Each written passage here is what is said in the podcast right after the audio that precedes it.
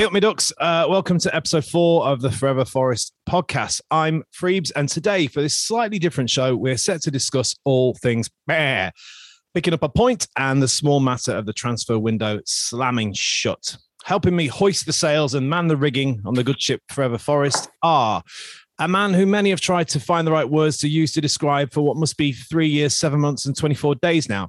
He goes by many names the soothsayer, the old wise shrew, the Penny Gent Penny Whistle, Chad, the Twinkie Grabber, JF873P1, and memorably Wet Silk. But tonight we're going with his wrestling name is Mr. Dan White. Hi, Dan. How you doing? My my silk is very much dried out now. I'm, Oh. afraid.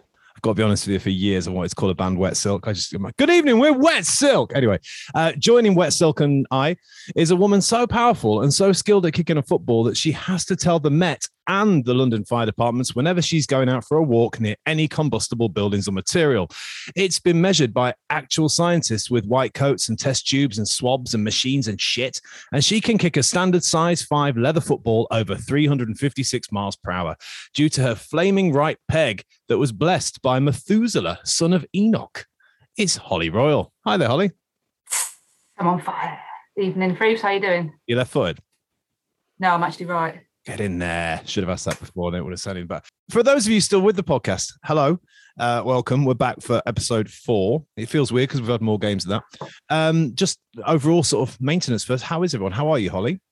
Not too bad. Not too bad. Um, buoyed up by uh, by Saturday somewhat because I thought it was going to be a, a bit of a trouncing, but uh, yeah. Although the weather's been absolutely appalling, hasn't it? But that's such a cliche talking about the weather. Maybe we but, should do a weather watch every week. How, how's Yeah. it looks very sunny in Nottingham where you are in the background you've got there. well, call me Wincey Willis, but um, no, in uh, in That's, nice. Streatham. That's a nice modern reference. yeah, exactly. Oh Jesus, yeah, we're still our age there, aren't we? Yeah, I'm with, I knew. it. Um, yeah, it's not too bad. Not too bad. Brilliant. And Dan, how is the US of A? And uh, see, they've got clippers there at the moment Clippers. for your hair. Oh yeah, I thought you meant the basketball team. No, no. Sorry, was- they they're, they're still here as well. Yeah. No, it's my once yearly. Sh- sh- sh- what do you call it? Shearing. That's the word. I'm Yeah, it seems like they've taken part of the frontal cortex. Sh- sharing. Uh, yeah, I'm sorry about anyone who has lost a piece of their brain. Uh, anyway, we're going to start. Um, really, this is going to be a bit different. We haven't got a mystery guest this. Well, I tell a lie. Uh, all I'll say to you is he's known as Stanley Victor. Speak to you later on. Uh, I'm joking. Stan Collymore. See Holly's face. Stan Collymore is not joining us this week. Um, Bryan Roy is. No, I'm joking. It's Methuselah. Uh, but no, we're going to go through some questions first of all about the game against Derby County on the week. It's the first time I think I've ever said their name properly. Is normally something really horrendous. And then we're going to talk a little bit about um, the breakdown that is the transfer window. So without further ado, um, in no way prepped at all, uh, Dan, we'll talk about Saturday and the Reds' visit to the Sheep Pen. Simple question, really, although it doesn't seem simple when I'm reading it out. Did it feel like a point gained, two not gone for? A fair result? Happy, sad? What's the aftertaste? I think it depends when you'd have asked me. To be honest, um, Now, uh, beforehand would have taken a well. Yeah, now all right.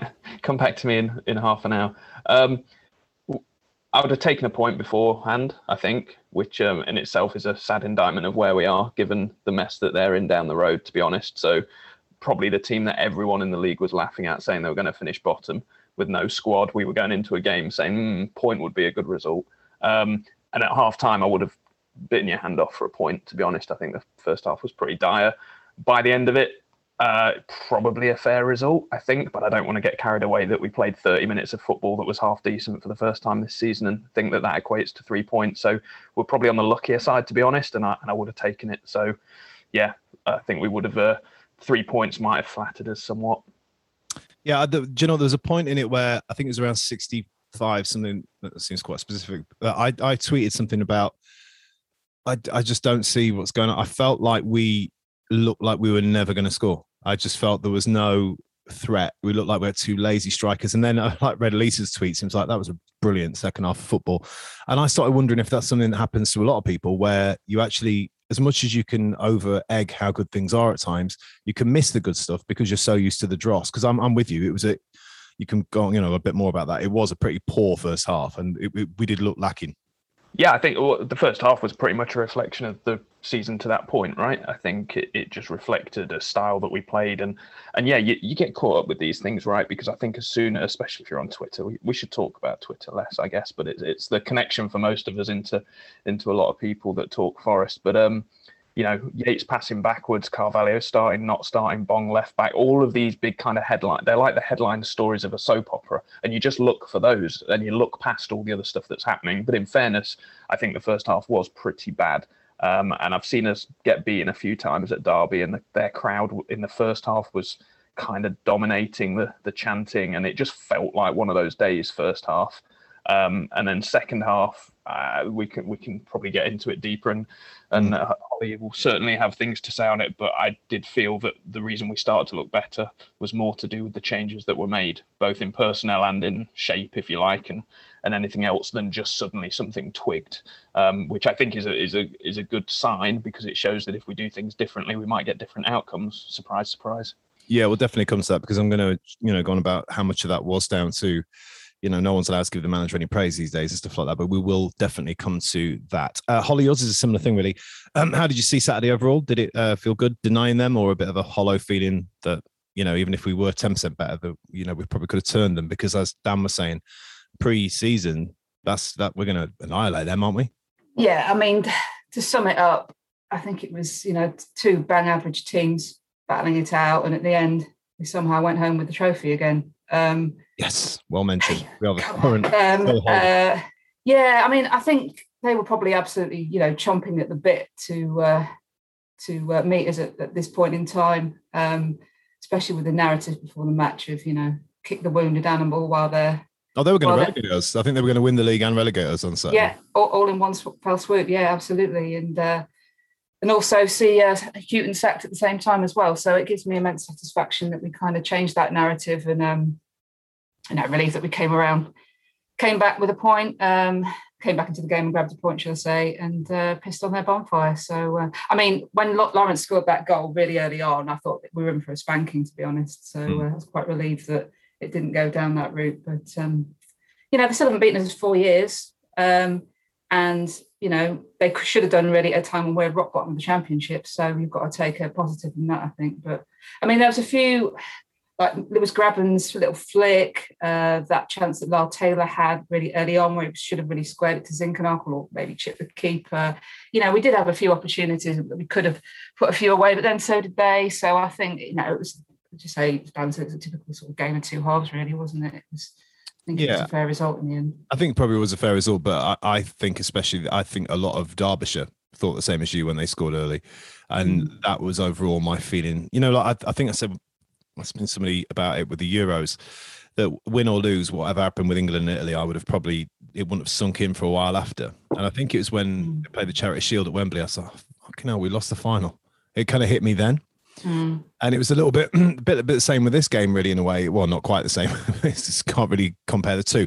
But it was just the feeling that straight after it, I was just grinning. I was just like, yeah, because I and I think it was because I probably felt the same as people of Derbyshire. I was like, we're going to lose yeah. to them, and it's just going to be more of that. Do you know what? It's the added thing. I'm thinking oh, I'm going to hear more people on Twitter. Oh, and I know I can delete Twitter, but I don't want to.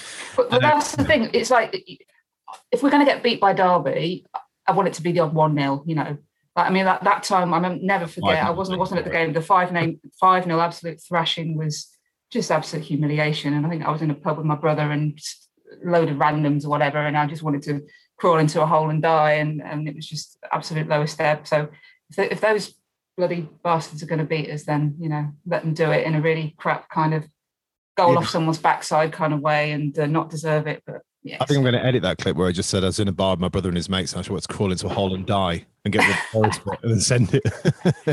uh, no, no, no. I, th- I think it's you know overall that that game is like two. It's like the two knights in Monty Python, isn't it, where they've got no limbs left. Just it felt like that in lots of ways. Mm. But at the same time, which of those clubs looking forward looks like they could potentially have a better season with it. We're going to come to that with the transfers. I'd still say they're in a deep mire of shit, which I hope they remain in. Uh, and I do believe that Forest may see a bit more light. We shall see. We're going to come to that. Um, Dan, so this is kind of post Derby in a sense. How surprised are you that the manager's door still says Chris Hughton on it, even with the result?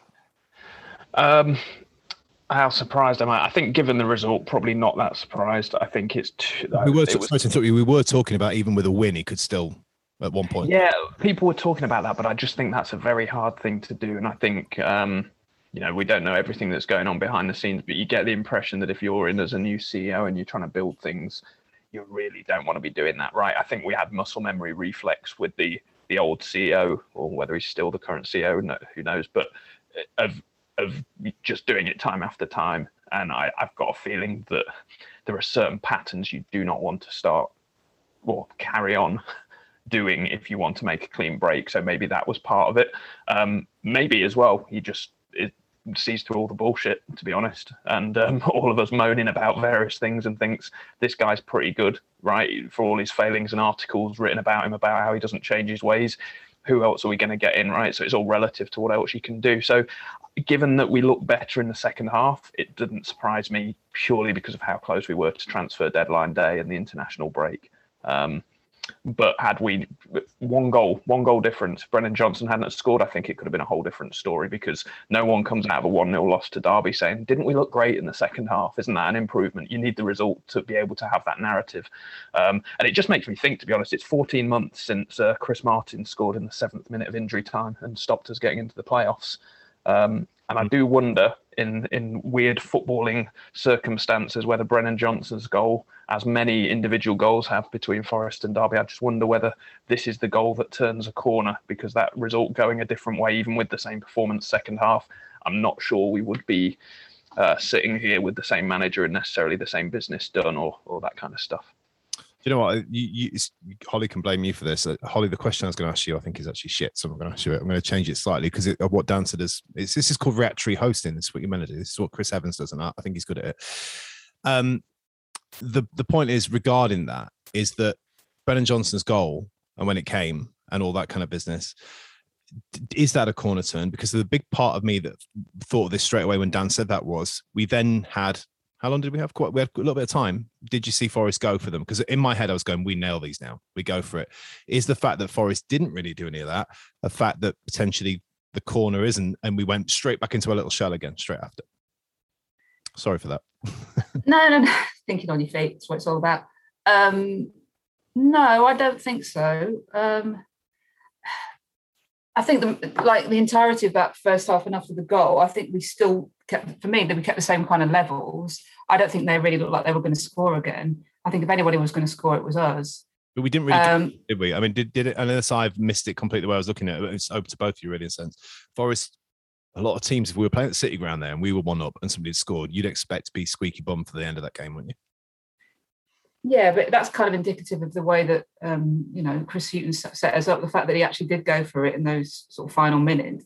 Um, I think for me, that's the positive that I'm going to take from it, and I think that's where, like, it's quite pivotal these next few games because this sort of post international break, it's kind of he's at the ante now. He's actually changed it. He's gone for it. We've scored. We've we've got a draw out of the game. He's obviously seen his strengths. You can see as well with these, you know, these new creative players that we've brought in and hopefully, you know, uh, re- reinforcements at the back that we can play in that way and we can push on now and we can get some more points and can go up the table. And so it's kind of like it, it very, very. I mean, of course, it is because he's the manager, but it's very much the ball is in his court now. Stick or twist, stay with that, push on, go for it, playing some expense, expansive, you know, attacking football, get some points on the board, or are we just going to, you know, be like tortoises with our heads back in again, heads down, and just carry on the way we are. If we don't carry on and build on this, then he's going to lose his job, isn't he? Um, oh yeah. And and I'd like to think that you know it would be Brennan Johnson's goal that would push us on. It's a nice little fairy tale story, really, isn't it? His, his, his parents are apparently in the crowd and we're absolutely buzzing as well. And you know he's staying at the club, which in itself is a massive bonus. He wants to play for Forest. These are all big positives that fingers crossed we can, um, you know, can move on with and, and move up and improve. Dan, I, I, kind of want you to come in on that a little bit because it's kind of your. I was kind of arguing with you in a sense, and I'm not. You know me. I I don't ever just try and do it to bait it, but and I know it's the end of that game rather than the games coming up with the new signings in. But do you know what I mean by that about the, the corner of it? If if there was an overall gear shift from half time in that game, whatever it was, would you have liked seen Forest go a bit more? Or do you think there's reasons that I'm missing why that did seem to be kind of the Forest we've seen at the start of the season straight after the goal? Yeah, I think you're exactly right in in the sense that I don't think once we got the goal we necessarily pu- pu- pushed on as much as we could. But I think we have to pu- put it in relative terms. Yes, it's a one-off game against Derby, and you'd love to see us going on win. But I think Chris Hughton is extremely pragmatic and very risk averse. So he we needed to get something. You you can't come out of a game losing. So we're, we're then sat on a point, and I think he sees a point away as a good point wherever it is, whatever the game. And it, even if you look back to managers like Billy Davies, he was the absolute epitome of get win at home and don't lose away.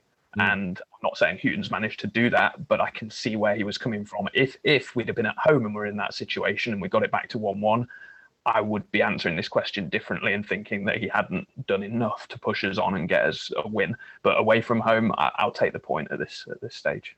I've got a really funny feeling this is going to be one of those seasons where we're strangely better away from home.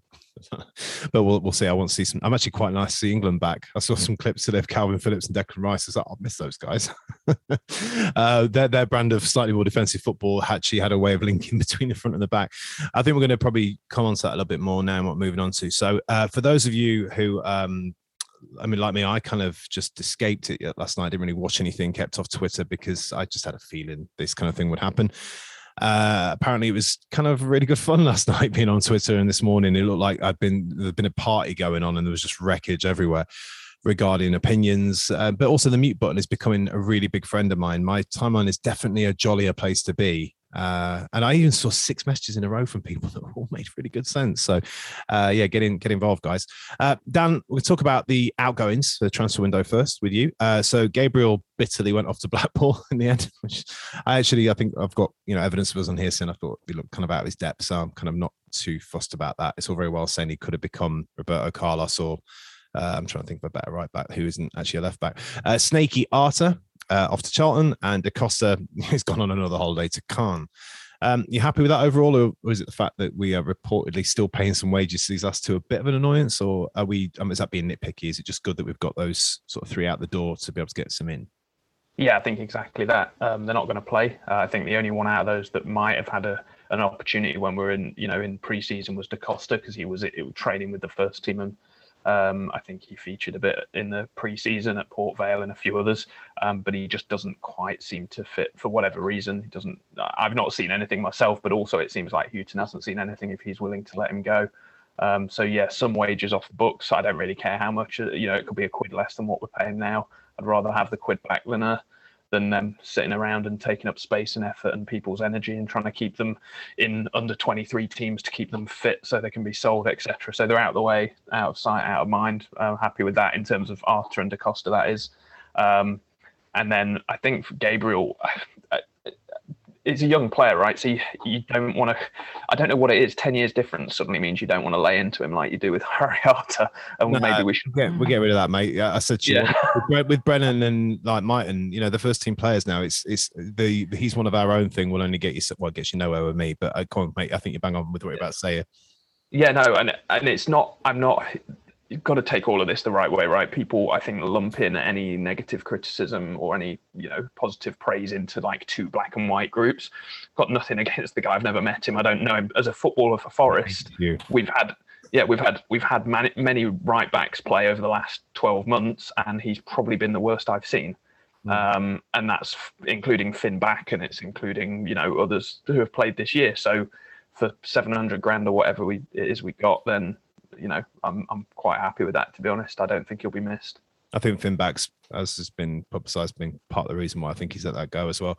Although we've uh, found out tonight there's another member of the right back brigade joining. Um, Holly, we're going to talk in comments, which obviously has changed a little bit since I, I sort of wrote these really. But um, James Garner, Max Lowe, already there, pre sheep.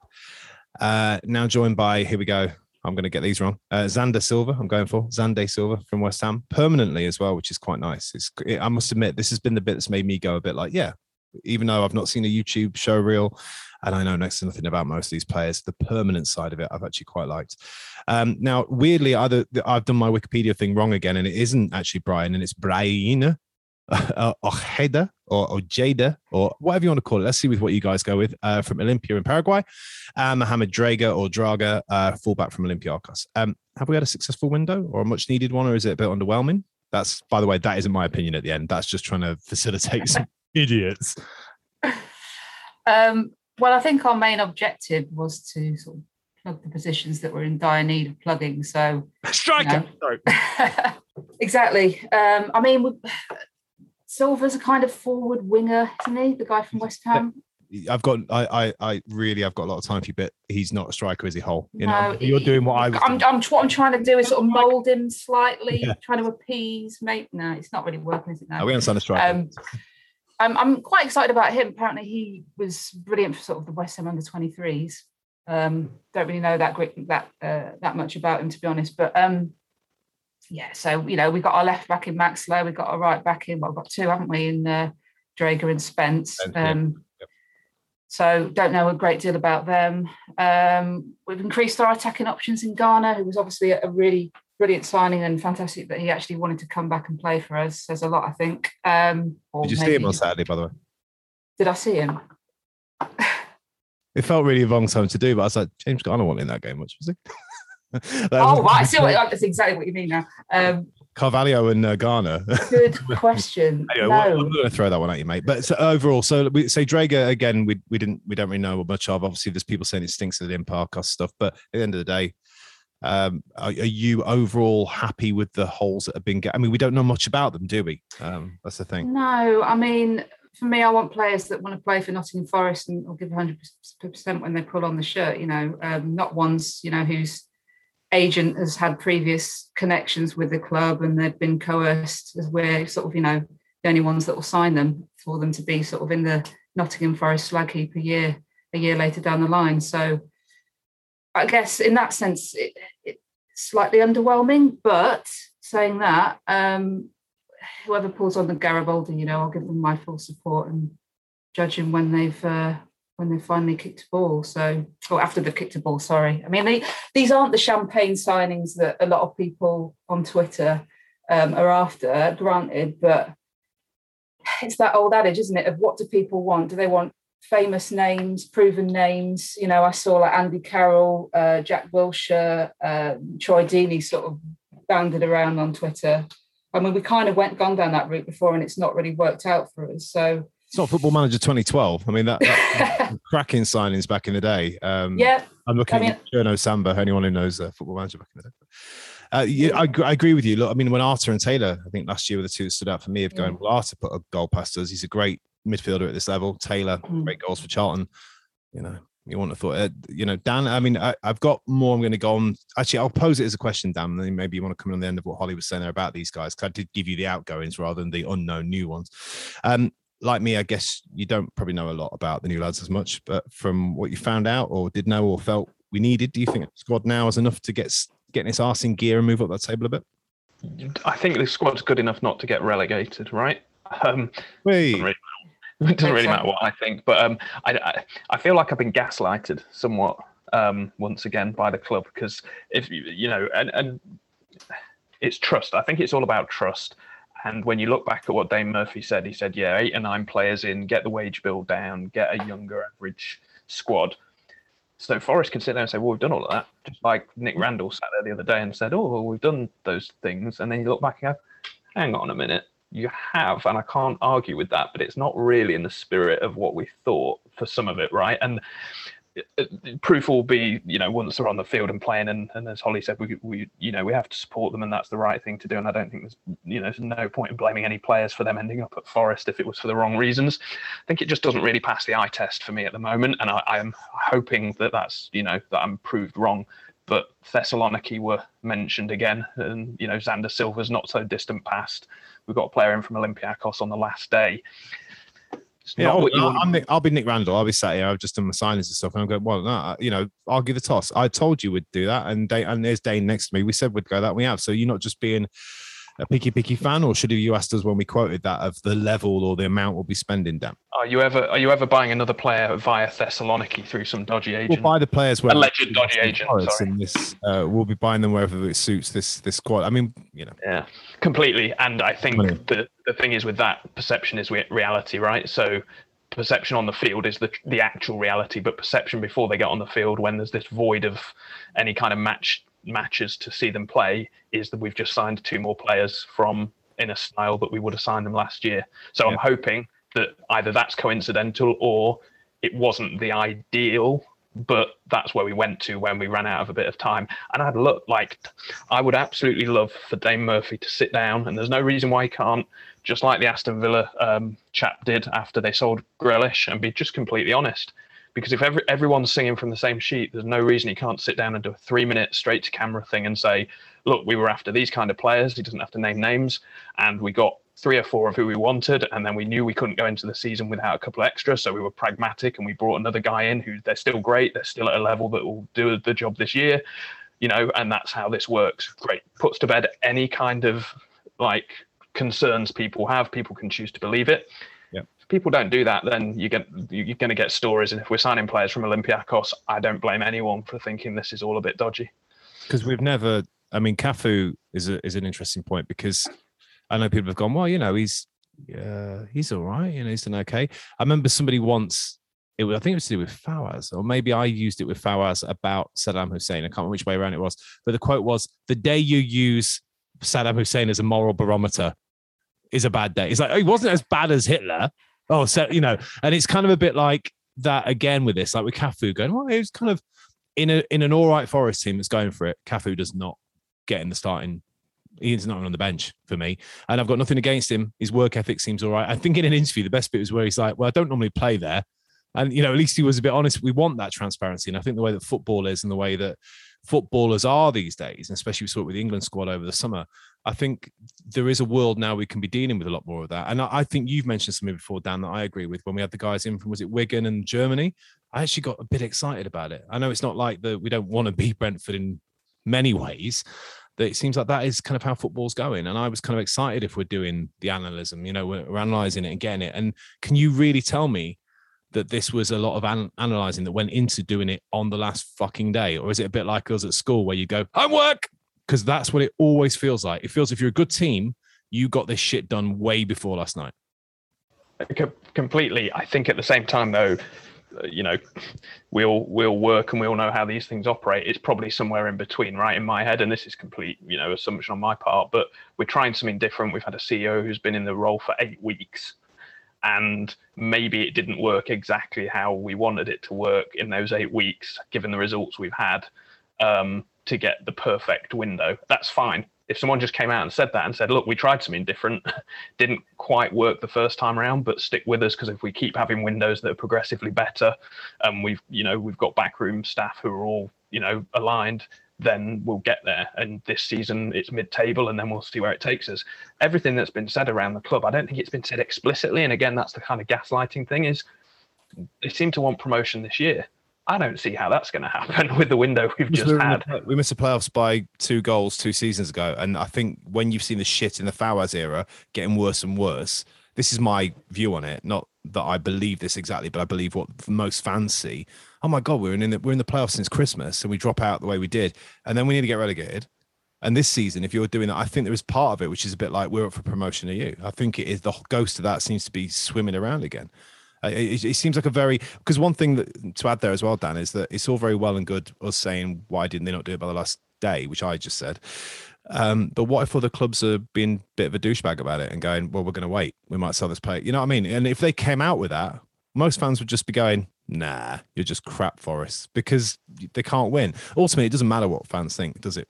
Really? Because it's what it, they can do or don't do. Sorry, Holly, you've got a really good question coming, by the way. I just keep aiming this at Dan like I'm having an argument with him, but I'm not. Do you know what I mean, Dan? Is it like is are they kind of damned if they do, damned if they don't? Because if they don't come out and say it, but if they do say it and it's the truth, is not a truth people want to hear, they shouldn't have said it. I think just tell the truth. Simple as that. As far as I'm concerned, if you've got, I know, I know it sounds cliche, but if you've got nothing to hide, and I, look, I, I think I said similar last week on a slightly different subject. They don't care what the fans think, then it really doesn't matter, and people can have whatever opinions they like, mm. and you know they'll they'll continue to do what they do, and we'll continue to sell tickets for you know align with whatever league we're in and however much we're charging, and that's that's fine. Because we're the cursed. We're the ones who are staying, we're cursed, aren't we? We're the ones who are staying till the end anyway. Well, exactly. Um, but if but if we are talking a load of bollocks and we are filling in voids of information with stuff that's just complete conspiracy theories, I, I, really don't see the issue in them just being a bit more open about it. I'm not asking them to, to, sit down every week and tell tell me what they had for breakfast, but there was plenty of clubs yesterday that came out after the transfer window and sat down and had a press conference about the transfer window, not about the next game, not about the manager on the Thursday before the Saturday game, but the CEO at the end of the transfer window just coming out and not having a staged kind of, you know, oh, uh, ask me these four questions or whatever. It was, you know, just tell tell people what happened you don't need to name names. You don't need to t- quote numbers. Just say, yeah, we went to Olympiacos and got a player because we were running out of time to get a right back, and we know that what we've got isn't good enough in that area, and that's what our manager has decided, and that's what our team have decided, and therefore that's what we went and did, and that's what you know, when we got someone who was good enough to fill the gap. Did we want that player at the beginning of the window? No, but that's who we've got now. So let's get behind, and there will still be a you know part of the fan base that will say either that's lying or that they don't agree with it fine but just put your cards on the table. No i'm completely with that. And um, holly you might want to come in on the end of that with this one as well. So did i mean this is kind of a i was trying to think about this question when i was putting it together but it sounds a little bit cold with it in a sense but did it really matter who we signed in some ways? Because how much of us being bottom is about the boss? How much is about the board and the general setup? Is there a is there an overriding ethos or sort of way that's running through the team as a as a thing that because I, I don't think I've ever seen a Forest side that doesn't seem to connect from the back to the front. I'm, my favourite Forest player at the minute is Scott McKenna. I just, and it's not even just because of recent performances. At the end of last season, last season, I just thought he, he looks so, so much better than the level we're playing at in lots of ways and, and will be. So you've got him, you've got Joe Worrall back. You know, the core of a lot of what that is is great is it so i mean are these new players actually going to make all that difference if forest are still playing a and this is not a Hughton out thing. I i thought he was toast to be honest and i thought i'd had enough of it. So if you can find a question in those words i've just said please answer it. Um i mean going back to that point of you know uh, us kind of signing um proven quality players um, and then then becoming you know kind of forgetting how to play once they're in NG2. Um, well, I mean, do you, we don't we've we've tried it, but yeah, what I will interject with is it's all different because it's almost going like I play that chord here now, D, mm. bang, but if I play it in that cave, it's going to sound different. So yeah, it is a route that's the, the trouble is there's 91 other clubs that um, some of them are making the things we've done work and some of them are making other things work. Mm. So you mm. copy them, but they're not in NG2. They're not do you know what I mean? There's so many variables that make all football clubs different and the expectations of fans, the size of the stadium, the ethos running through it, the history, that you can't just transfer one thing to the other. So going Dane Murphy was good at Barnsley isn't actually always a, a thing that's going to work. So I, I kind of know what you were saying when you said you lost it. I think you you were kind of getting to the point of we've tried that, we've done that. And how much do you mm. see of people going, we need to stop having those players. We need younger players. And we go for it. And people go, never heard of them. But we've tried so many different options, haven't we, as well? And none of them have really worked. I mean, when you were talking earlier about, you know, uh, just how players come and it's like, well, he's all right. Yeah, he's okay. He's all right. It's kind of like it's just constant mediocrity, isn't it? That's how I'd sum up the last 20 years. And why is that? You know, is that because us as Nottingham Forest Football Club, because of our history, and I mean, I know this has been talked the arse out of before, but that weight of expectation that we have on our shoulders um, when people as soon as they step foot into the club that expectation is everywhere. You know it's on the walls the european cup the, the miracle men everything. And forest are a big club it's the first thing every signing says don't they in their first interview is they've come here because of the history because of the size of the club. And that's brilliant and it's something to be proud of but i just think that weight of expectation absolutely just crushes us. And i think it's more expectation than a lot of clubs in our position have. I mean, rightfully so. If if, if some kind of middle Premiership clubs like I don't know an Everton or a West Ham, they would expect to strive for more. But they've been in the Premier League. Um, what have we done in the last twenty two years? Nothing. Um, Pissed me off. Yeah, and it's the same conversation that we have over and over again, isn't it? About you know the old fans maybe expect more because they've they've been there and they've seen it, but I think that's that, it's got a lot to do with this expectation that as soon as they walk through those door, doors, it's just a whole kettle of fish, and it's just been weighing us down for years and years and years. And the question is, how do we get out of that? Um, because being killed by your history, well, you can't rip up the history books, can you? So what do you do? Um, relocate to Milton Keynes. yeah. the back I- and relocate to Milton You'll just fucking give up right now. I mean, I said this on the radio the other day because I think it's, I th- and I, I'm sure I didn't say it in the pod, so I think it's okay to repeat it. And if I did, I'll go back and take this out. But Nottingham Forest Football Club, as it stands, when people go on about big clubs and stuff like this and do these ridiculous charts of top tier teams and all this kind of shit, are exactly where Brian Clough found Forest. They're a provincial kind of middle of the second flight football club who are not particularly looking like they're going anywhere. They're not particularly, you know, sort of just floating around. They're in a very, very hard league. You know, I live with a gooner who's going, I keep saying to him, You're going down. You're going down. And I could see it. And I said to him, Oh, you'd like the championship. Then I actually went to him, No, you wouldn't. It's a nightmare to get out of. And everyone's cup final would be them. We're not even that anymore. You know, when we came mm. down in 92, 93, we were the cup final. You know, we're a big team. We're too good to go down. No, we're not. Forest aren't actually a big club at the minute. They've got a big history for a very small period in football. If you think this club's what is it, 150 years old, and for those 20 odd years, they were glorious. Now add that that you've got fans right now whose best ever day out was probably Leeds at home. You know, you've got mm. people whose best day out was winning European cups, and you've got people like me whose best days out were kind of Wembley trip that you lost to Man United, or bought seeing us in Europe against Bayern Munich. I'm that kind of you know Collymore era is my my pomp.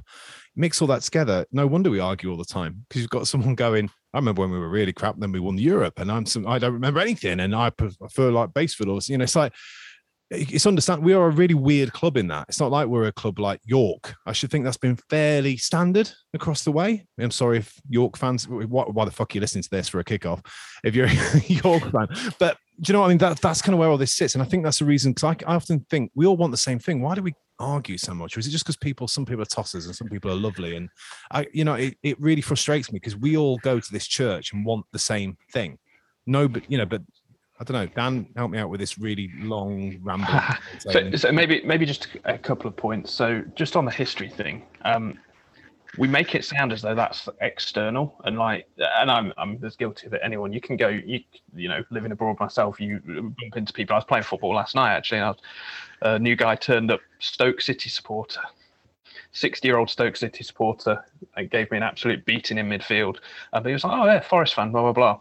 Didn't actually mention the European Cups, but anyway, people know Forest mainly for that. Um, we kind of think that everyone thinks we're big, but they don't think we're big. They think about us the same way we think about Ipswich Town. Ipswich Town came runners up in the league twice, won the FA Cup and won the European Cup in a similar period of time that we did. I don't think Ipswich Town are special at all.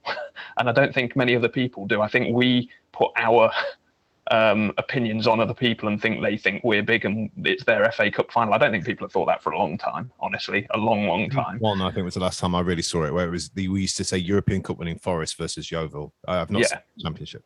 Yeah, and that's the Wayne Rooney thing, right? Um, Wayne Rooney's Derby County it was it was the reason that we could we were on Sky so much. Um, and people, it's easy, right? It's an easy kind of thing to say, and it, it fills the gap. Um, so on that, I think it's all self-inflicted to a degree. I don't think there's pressure externally at all, and I think it's it's all on us. Just just going back to where we are at the moment, very quickly on the on the transfer front um, we're talking about the different. I think this started. We're talking about the different styles of of recruitment, if you like. I genuinely think we are trying to do something different, and I, I think it's less about the the choosing to do something different, more about whether we've been successful in trying to do it in this window or not. That said, even even if we are trying to do the right thing, I have got absolutely no problem with anyone slating what we've done. And the reason I've got no problem with it is I, I, I was trying to write this down and then I found a tweet last night that summed up perfectly what I was thinking. So if you don't mind, I'll just quickly read it out. And it's from Richard Ross. Don't know who that is, but someone Oh fairly well educated on forest matters. Um, lots of noise in this thread about fickle fans and negativity.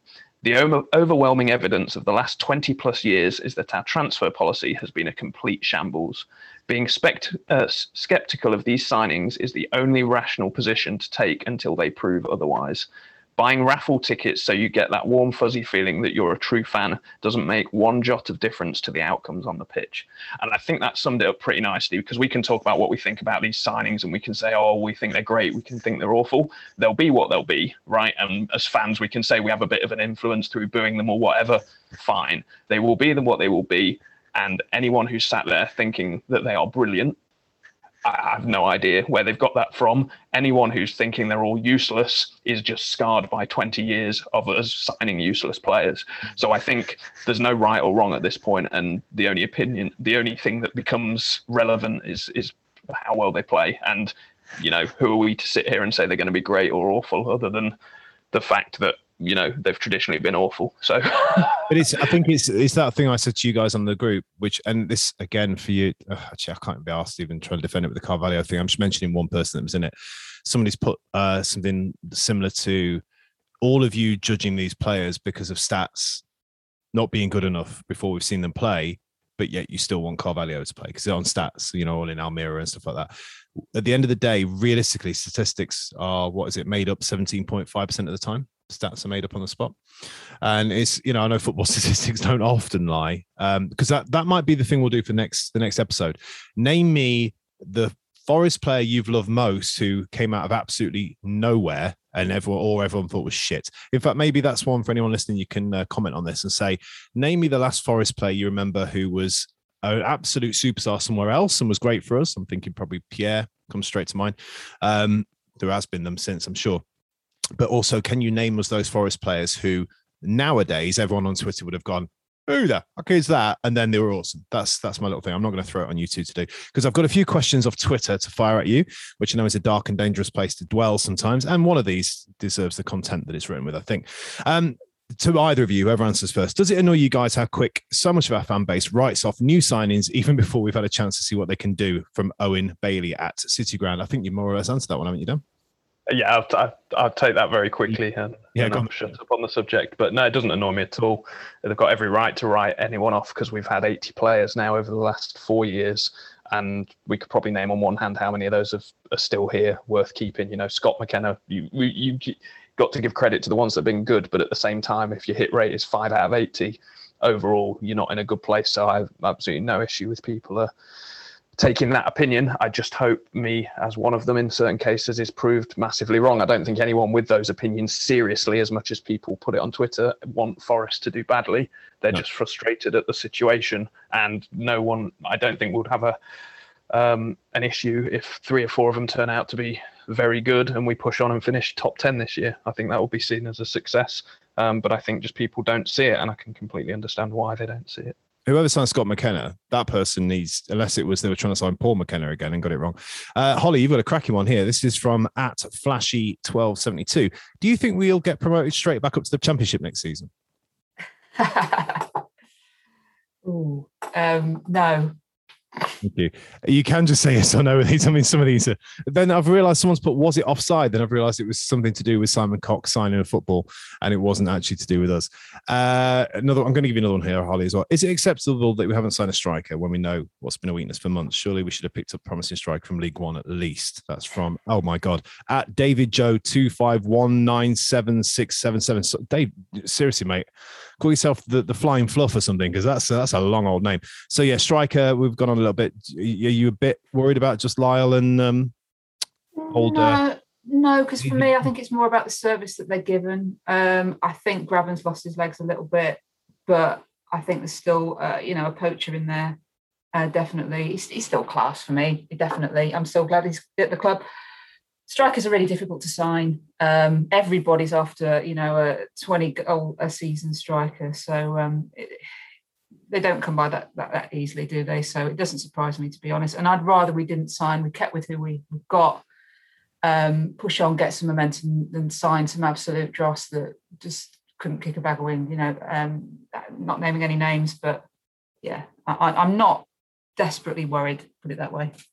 No, that makes complete sense. In, in fact, as well, can anyone listen here? You want to get involved and tell us what your credentials are for playing for Forest up front. I once scored four goals away at Bassingham Buglehorn, and uh, I think uh, my friend Scott scored a few as well. It said Scott blows the horn in the local newspaper, which is kind of hilarious. Um, you can email us at foreverforestpod at gmail.com or get in touch with us via Twitter, which I'm sure you know what that is, otherwise you probably won't be listening to this. I want to know your reasons for why you should be uh, signed by Forest as a free agent, um, what your stats are. It's a bit like when a job comes up like Newcastle in real life and people send in their football manager stats. I think it's hilarious. Um, so yeah, uh, Holly, have you got a claim for any position in the Forest team, and what are your what things you've done in the game to get those positions? Oh gosh, what like a potted history? Yeah, Um, what, what's your best achievement in football if I'm sat here with Nick Randall going, let's sign Holly up? Uh, right back, um, How many legs have you broke? uh, 17. Heart? Um, I was absolutely dreadful header of the ball. So, yeah, it was quite a disaster. But I quite like bobbing up and down the right and You're uh, in. decent right foot on me. So, uh, Dan, uh, your glory moment? Um, I've been to Greece on holiday and I really like money. you slag. Uh, I love it. So uh, it's quiz time, ladies and gentlemen. So uh, at this point, I'm going to pause and hope that I've written a song by this point, and it goes like this. What time is it? It's time to do the quiz. Lisa will hate it, but it is what it is. It's time for the quiz. How they gonna do it this quiz time? Q U I Z quiz. Okay, so the quiz this week, I actually haven't just done a general knowledge quiz from you know the Times or something like I did last week. It's it's the classic. How many can you name? Okay, guys, and I've kind of gone on the basis. I can never remember actually how old you are, Dan, but I think the way the certain shirts and stuff that I know you were collecting, I think you're a similar vintage to Holly and I. I'm sorry, Holly. Aren't you older than me, you bastard? Uh, oh, no, but anyway, um, so I'm going to name you three squads that you should know. I'm going to give you how many players were in that squad, and I just want you to say how many that you could name. And then after that, you. okay, thanks, mate. You just put his age up on the thing. I thought it was how many he was going to name. I was going to say there's 28 players in this first squad. Why have you put that number? Um, you look good for 52. So the first squad is the Nottingham Forest squad from 1993-94, the year we got promoted back to the Premier League. And the 28 players were used. Um, it's funny how you, these different squads look to each other actually when you start going through them. So 28 players. I'm happy for you to. I mean, obviously, no one likes a bit of dead air, so that's hopefully while there's some music playing behind this by the time it goes live. Um, I will start with you, Dan. Um, how many of the 28 league, champion was it championship then, or was it, no, it was League One, or was it Division one. Division One? How many of the Division One squad of the 28 do you think you can name? Oh, this is a difficult one. It's not. Um, it? uh, yeah, I get it mixed up with who we then signed going back up and who came in that year. So, how many of the squad? Oh, it's tactical as well. I don't want Holly to call me out on this. I'm going to Well, go. This is it. You, I'm going to swap them each time, so you'll get a different. And then it's a weird Okay. quiz this because there's three of these and there's five clips. So really, there's eight rounds. So it could be a four-all draw. So anyway, whatever. All right, I'm going to say. I'm going to go 11. You could easily name eleven. Okay, Holly, are you going to go higher than eleven? There's 28 of them. see, I'm similar to Dan here. I feel like I should know more, but You know full well when I read them out, you're going to know 26, aren't you? I think you'll I know. know I'm going to absolutely be kicking myself. I know that. I've got to be honest Facts. with you, and I was pretty obsessed around this time with squad and everything. There is one of them I would have got 27 in terms of names I've heard of. Whether I'd have named 27 is a different thing. Yeah, I'm really not confident with this.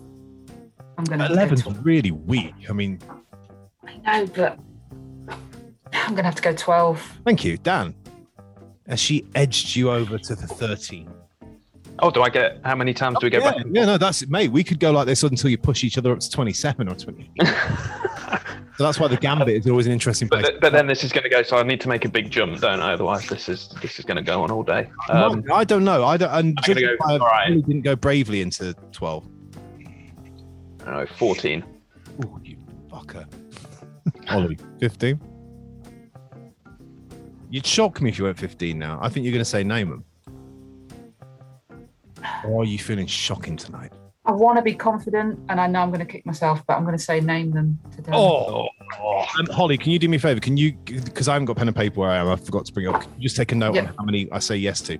Uh, Dan, your moment in the sun is here. You need to name 18. No, it was 14, wasn't it? Uh, can All you name 14 players from the 1993 94 promotion season? Squad, go. Am I allowed? Am I'm allowed to get any wrong, or am I out if I get some Oh, if wrong? you get one wrong, Holly wins a point. Okay. Mark Crossley, So I'll get it wrong. Yeah, Mark Crossley. Steve Chettle, Steve Chettle. Des Lyttle, Desi Lyttle. Stuart Pearce.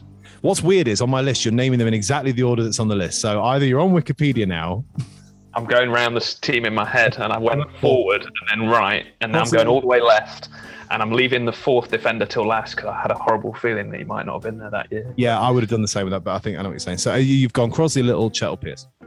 Cooper. Dan, he signed. No, he did. Yeah, Cooper. Right now it gets difficult in the midfield because there's a few, few creeping in. Scot Gemmill, Scotty Gemmill never stood still. That's what I got told once. Yep, correct. Ian Woan, Super Ian Woan. If I repeat them, by the way, it's right. I'm not just saying them. yeah, okay. That'd be really weird. for like Yeah, a, he wasn't it? Uh, Steve Stone. Yep, Steve Stone. Right. Um, Stan Collymore. Yes. What am I on? How many am I on? I should know this. Um, You're on nine, Dan. Nine. Nine. The five. okay. Yeah, I'm not. I'm not going to get here now. I've, I've had a complete mind blank on that. Oh, you are, mate. This is easy. Lars Bohinen. Bohinen. Yep. Now, who else was there that year in midfield? Holly, can you just tell us when it's one more to go? Because uh, I keep, I was couldn't have you. Okay. He's on 10, right? Yes. Okay. Jason Lee. He had a pineapple on his head, and it's true. Jason Lee, 11. Paul McGregor. Oh, Dan. Yes. Um, the other youngster, How. First name. Steve. no. It's. I always thought this was the guy who ended up Bobby managing Howe, I've got Bournemouth. Steve It's Howe. Bobby. It's Bobby Howe. I'll let you. Uh, we all right with him having that one, Paul? Yeah, we're gonna give him that one. Bobby Howe. I always thought that was who ended up being the Bournemouth manager for years. Yeah, I did. I was. I got a picture in my head. Yeah, like, Um, it's like Brian Adams used to be the drummer in the Eagles. Oh, what a dick. That's wrong. Um, go on. So it's one more. One Yeah, more. it's one more, yeah. Really? Come on, man. There's loads here. Is there? Yeah. Well, Um, was Haaland there? I'll go Alf-Inge Haaland. for the point, Alf-Inge Haaland was in the squad. Well done, Dan. Well done. Uh, the ones you were missing were. Uh, I'm going to go through this. Lee Glover, Oh yeah. Lee Black, the subkeeper Tommy Wright, uh, utility man David Phillips. Um, remember being away at Grimsby Town, couldn't get back to the toilets because there were so many fans there near the end of the season, so I had to pee up against the wall, the 12 year old me, and they were knocking around a big Mr. Blobby with Webb 8 on the back. In fact, it was one of the white away shirts from 91, so it's probably worth a bit. And it had like a crayoned Webb 8 on the back. Neil Webb, uh, Robert Rosario, um, was there. Uh, Jason Lee, as you mentioned, Brian Laws was still in the squad. Gary Crosby was still in the squad, so still a bit of a you know fag end of the Cloughie era still here. Gary Bull was there. Steve Blatherwick. Quick Steve Blatherwick story. I once went to see Chesterfield play Reading with some mates at uni who were Reading fans, and we went in the Reading end. And Blatherwick, I think, was playing for Chesterfield. And all game, I kept saying, Blatherwick, you shit. Every time there was a corner, and no one could work out why this random bloke was having a go at Steve Blatherwick. And then about eight corners in, he went, fuck off. anyway, that's my Steve story. Uh, Carl Tiler, uh, Lee Harvey. Actually, that's one I want to got. I know he shot JFK, but he also played for Forest. Uh, Vance Warner was in there, and the one I definitely want to got, Ian Kilford. Sorry, Ian, if you're listening. I've no idea who you are. Um, but well done, Dan. Uh, Holly, how do you think with the names gone? Would you have got the 15 if you'd gone for it, do you think? Yeah, I think I would actually. Obviously. Yeah, I'm sorry about the two I didn't know. So we are going to move on to a glorious season. Uh, I just thought we'd be a bit positive about the seasons, and it's Holly you're going to go first with the guess. It's the 1997-98 season uh, when we won the league, and there was 39 players in the squad. Um, a lot of forwards actually compared to these. I mean, Christ, you would take half of these now. Um, 39, Holly. It's a glorious season. I was mm, 15, 16. Indy was in full swing. A great time to be alive. Well, yeah. Um, how many are you going to go for out of 39? Again, I'm not very confident with this either. You too busy wearing your Adidas toe sh- show tells? And, Uh, I was at that point. I think this was, although it was a, a glorious season, I, I a lot of the players I can't, other than the obvious, I'm going to struggle with with this. I I'm think going to. too bad. I think. Go- Whatever you think you're going to go for, add four. Trust me. No, I'm going to have to go quite low. I'm going to go six. I'm, I'm really, Six. yeah. Dan, do you? I'm going to go seven then. Oh, now that's either because he's not confident or he just thinks she's going to make that easy for me. Okay, there is a lot more youngsters on this list. I really can't remember half the players of this team. Could you remember the first team in 97 98? The what? Sorry. The first team alone. Could you, like, if I said what were the 11 in the team that got us up that season roughly? Because that might help you. That would give you 11 at least. No, I'm going to ask Dan to name them because I can't. I can't remember half the players. Dan. A seven for a 2 0 lead. Here we go. You- Seven. All right. I'm going to start off with the ones that I think were still there from the last one that I've just named. Cheeky. All right. So we're going to go Mark. Cro- I'll rattle these off fairly quickly. Tell me if any of these are wrong. Crossley, Yep. Cooper, Chettle, Yep. Stone, Woan, Yep. Gemmell, and then Yep. Kevin Campbell. Super Kev. Yeah, so these are newer ones. Geoff Thomas. Yep. What am I on? You're on nine anyway. She already smashed it. All right. And then I'll throw in a, a cheeky one then. Go on. One of my favourite players from that season, Marco Pascolo. Great shout. Yeah.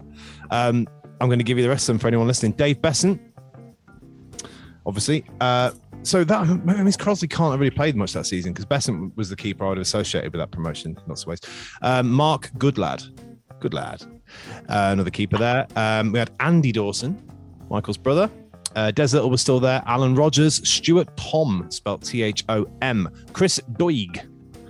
He's here. He's there. It's Thierry Bonalair.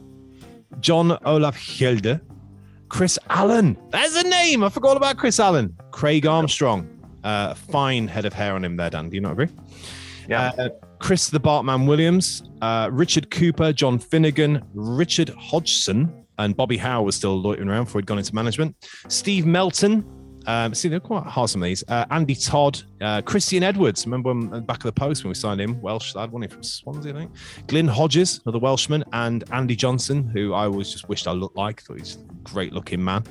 Uh, John Burns, Irish player. Gareth Edds, Australian. And then look at this as a strikers. I mean, even if you start with Carlos Merino, I think he went on and did all right in the end or did something. Pierre Van Hooijdonk, David Freeman, Ian Moore, as we knew him, or Ian Thomas Moore, Paul McGregor was still there, Marlon Harewood, Steve Guinan, and of course, Kevin Campbell, as you mentioned. Dan, you've taken a 2 0. And we're, there's less players in this one. It's the final one of these. I'm going to move on to the sound clips. 31 players were in the squad, which reached the playoffs under Paul Hart and lost in heartbreak to Sheffield United. So uh, it took me a while to even work out what bloody year this was. It was 2002, 2003. I think. you know what I'm like with Wikipedia. This, you know, that's when you know when you're getting old. The other ones, I could tell you 97, 98, you know, easy. So the season when we reached the playoff final, uh, oh, Christ, what the hell am I talking about? We've never done that. Uh, when we Sheffield United in the playoffs, uh, and we're starting with you, Dan. What's your opening gambit of the 31 players? Yeah, this is this is after I went off to university and forgot everything. Um, One of them was it? anyway, so uh, it doesn't matter. I mean, it's just a bit. I'm gonna say, There's some names here, by the way. yeah, I, I, they're all the big ones, but I'm I, I'm gonna say five. Five. I want Holly to name this time. Yeah, no, I, I want Holly to just go 31. Actually, I worked uh, with a lot of these lads. Uh, This was when I moved to London, so my I was very much, um, we were all in exile by then. weren't we? yeah. Um, I remember. Yeah, I, I'm rubbish with this one as well. I'm going to go three. Oh, you got five, didn't you? Sorry, I've got to go higher than that. I, just name fine. name them because I honestly I can't I can't remember. I'm going to go with less. yeah. yes. Oh, that's how bad I am at this So game. what- Who's wishing Lisa was here all of a sudden? Um, Yeah. Dan, name five players. All right, Des Walker, You'll never beat him. Andy Reid. Of course. I'm just working from that playoff game. Um, I'm trying to remember who did anything in that. Um, Marlon Harewood. Of course. Um, was Scimeca still there? Ricky Scimeca? Got a skimmick. Yep. One more. Um, and and um, Michael Dawson. yeah. it's just really written really weird on my thing. I'm like, they've done it in squad number order. I was like, why the fuck is he not? Okay, yeah, of course, that's fine. I'll go for the rest of them for those of you who give a shit. Uh, Darren Ward in goal. Matthew Louis Jean, right back, of course. Uh, Jim Brennan. Uh, Desi Walker, as you mentioned. Hjelde was still there. Darren Huckerby on loan from Man City. Uh, Gareth Williams. David Johnson. Uh, for those of you who don't know, that's Brennan has a father, and that's who it was.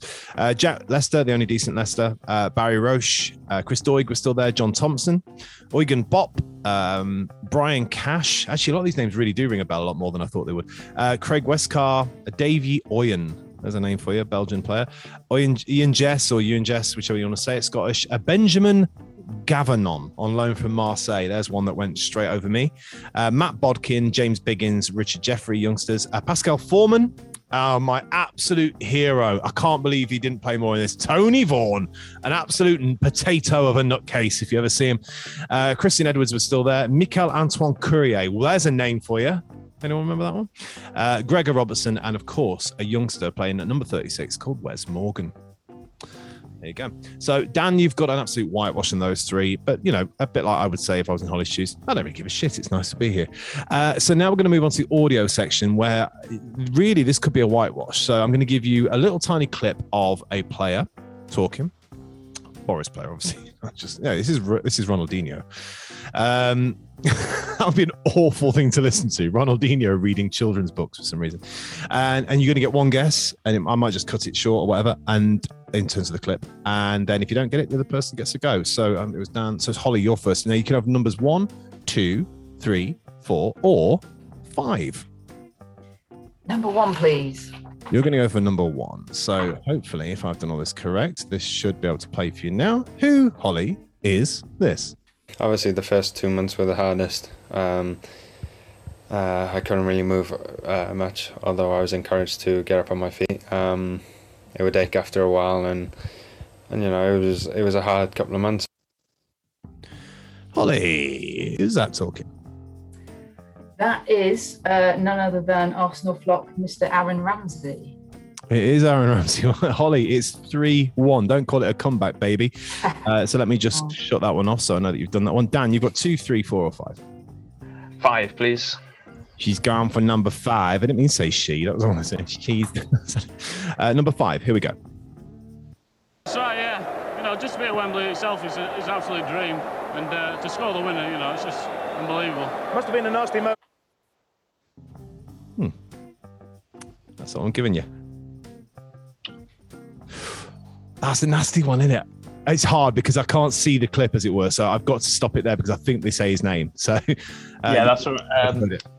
I'm gonna go Nigel Jemson. Yeah. Good it. Uh, he's a lot more Yorkshire than I uh, had him down for. Um, Holly, it's now gone 4 1. So if Dan messes up his, you know, you got a chance. You're in with a chance. So, Holly, you've got numbers two, three, or four. Number four, please, Ryan. You've gone for number four. This I'm keeping this in for now, by the way. I think this is a great section. Uh, number four, here we go. love seeing how the academy runs. It's been 18 months really since I've been working with them properly. Well, I mean, I know because I can see the tears in your face that you know who that is. Who is it? Oh, if Lisa could have been here, it's none other than Chris Cohen. It is my captain. Oh, my captain. It's Chris Cohen. So it's now gone for two. So just it'd be lovely, Dan, if you get this one wrong, because then we've got a bit of a quiz. But you know, I don't want you to always what he's trying to tear Holly apart as well. Uh, you've got numbers two or three, Dan. What are you going for, mate? Number three, please. Number three. Thing is, I've just numbered these with names, so I actually can't remember who the hell they are. Here we go. You obviously won the personal plaudits. You were man of the match. How pleased were you with your individual performance today? Yeah, I was happy to, you know, get a- get a 120 minutes under my belt. You know, uh, I felt good out there, and right, let's go. Fair enough. Oh, I shouldn't have give you the end. Yeah, it's the I- I end was the remember that- giveaway. I was trying to stop it. I that clip now, but I cannot for the life of me remember who it was. So who who appeared at the end? The old Billy Davies Yeah, the little shit turned up and pushed the player out of the way. Did, and I, I know I'm gonna have to pass on that. Oh, this is what everyone wanted. This is the moment. Holly, do you know who it is? If Dan don't get it, I do, yeah. I'm gonna have to give you five, but four, th- th- th- three. Jamie Paterson. Oh no, it was still Dan's guy. Oh, sorry. no, oh, no, Oh, shit. I looked after me down. Don't worry. No, I, I did as well. I, I was never getting that. So Yeah, that's for those Totally of you who ruined remember, it. Ben. This is Jamie Paterson being interviewed, and Billy Davies comes along and pushes him out of the way. Here we go. You were man of the match. How pleased were you with your individual performance today? Yeah, I was happy to, you know, get get a 120 minutes under my belt. You know, uh, I felt good out there, and Right, let's go. Little shit. so Holly, uh, for a chance to make it uh, for all, and to a lovely end to the quiz. I actually can't remember who the hell this is. Here we go. Yeah, really, really excited. Uh, yeah, just happy to be here and play in front of uh, the best fans in, in championship. So uh, that's gonna be fun.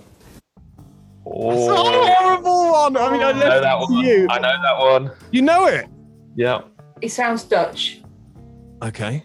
Am I on the right lines? No, you can't I can't say that. No, this is this, this is for everything being level. Oh, I, rec- I definitely recognise his voice. Definitely, definitely. I'm going to give you in my head oh. ten seconds. So close, Like so little bit more. close. I'll go back again. Hold on. Really, really excited. Uh, yeah, just happy to be here and play in front of uh, the best fans in, in championship. So Is it Michael Hefele? Dan, is it Michael Hefele? I think it's Philip Zinkernagel. It's the zinc. Oh, I put in a modern one there. Sorry about that. Dan, No. you've by three. Holly, let's give him a little round of applause. Dan, well done, well done. Thank you. So yeah, uh, we're going to have more of that. I think that's a success, and I feel everyone should have uh, been involved in that. Holly's got something similar coming up, I do believe, with some little quotes and stuff in the future. No pressure there, Holly, but it's now on the podcast. Um, but yeah, guys, I just want to say thank you for joining me. It's not the easiest one to do in some ways because we're kind of discussing, you know, a lot of it about the ethos and the mentality of us as fans and our football club.